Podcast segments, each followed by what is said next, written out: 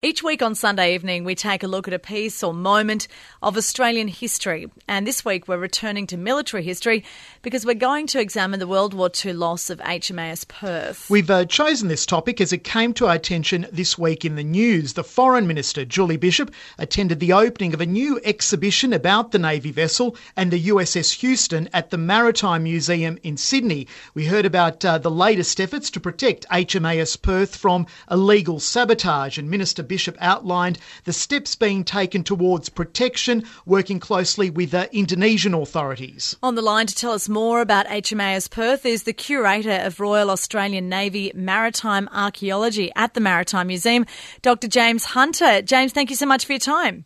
Thank you for having me on.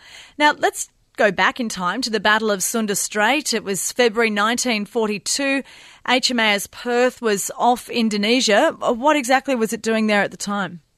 Well, uh, Perth was uh, in consort with a U.S. Uh, cruiser, the USS Houston. Uh, they had been in a large naval battle the day before called the Battle of the Java Sea.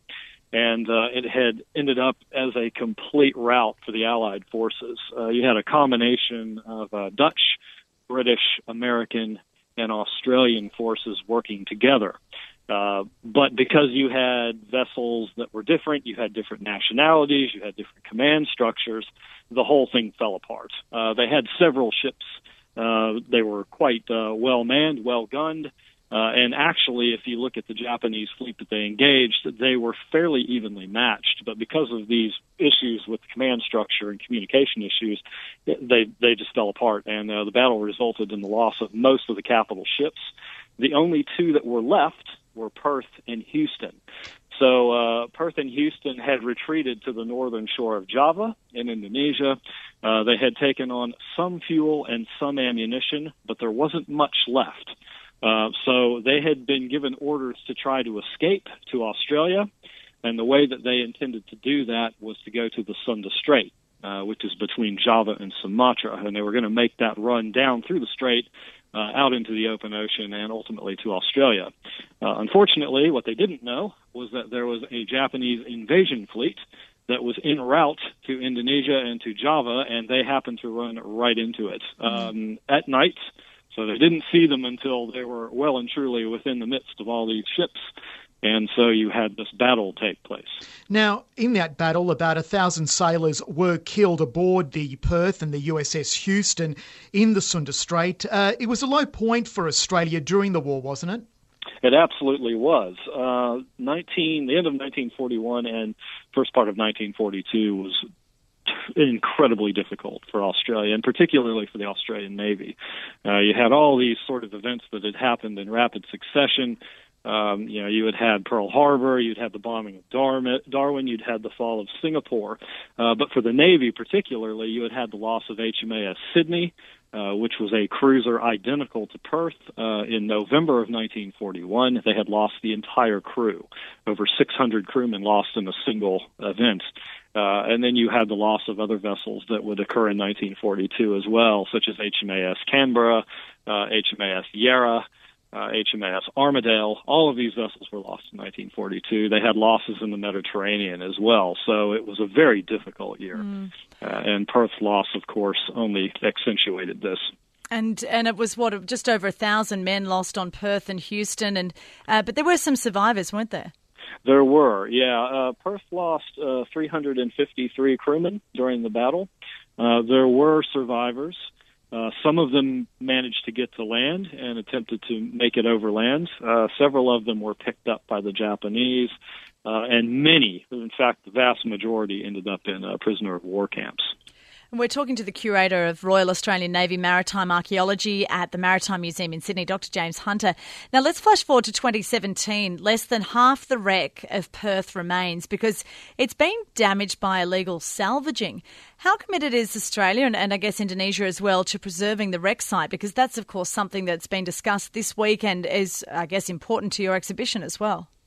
Well, I certainly would say that there is a will to do something about this, uh, which is part of the reason that uh, we went and inspected the wreck site uh, back in May. Um, we had been trying to do this for a couple of years. There are several sort of hoops that we had to jump through in order for the field project to occur. but uh, we have our Indonesian counterparts, uh, a group called Arkenas, which is the National uh, Archaeology Center in Indonesia. They have some maritime archaeologists, and uh, they are thoroughly committed to trying to preserve this shipwreck, as are staff with marine fisheries and uh, several other organizations within in, within the Indonesian government uh, that are charged with preserving heritage assets and also natural uh, assets such as reefs.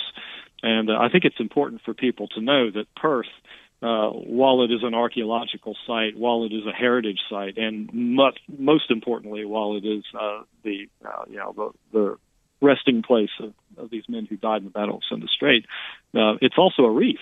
Uh, it's a thriving reef. There, there is a fairly impressive array uh, of fish that live on it, and uh, so it's very important to preserve this from several different perspectives. James, are you talking to any of the survivors, or are there any survivors? There are two survivors from Perth.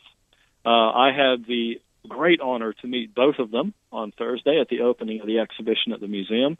Um, they are remarkable men. I cannot, I, I honestly can't tell you how incredible it was to meet them. Uh, they're both in their 90s. One is 94, the other is 98.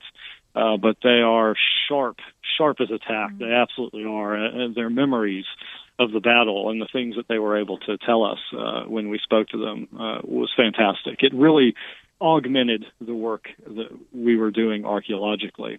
Um, it's a weird thing because as an archaeologist, I often deal in abstractions. I, I, you know, I look at the past. I look at people who lived in the past.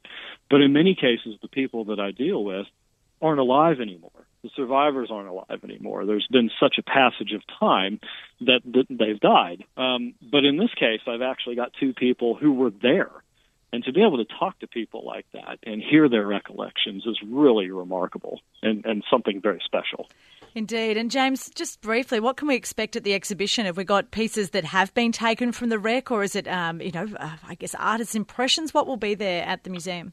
Well, there's a little bit there that talks about the history of both Perth and Houston. Uh, we do have objects in the, uh, you know, in our collection, in the collections of the Australian War Memorial, uh, objects that have come from the United States that are related to Houston. Um, one of one of the really remarkable things is a shirt.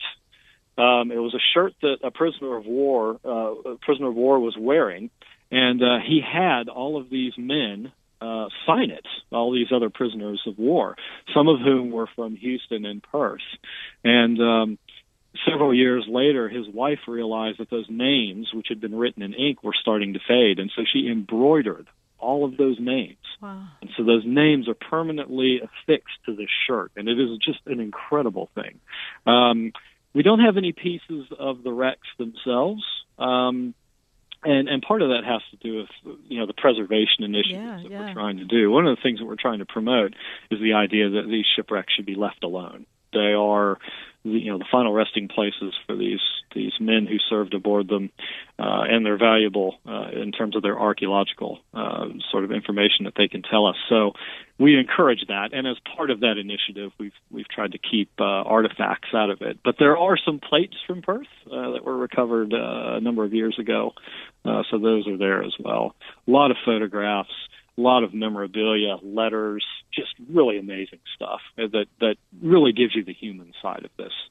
Wonderful. Well, congratulations on getting the exhibition together, and thanks so much for sharing with us the history of HMAS Perth and also the Houston.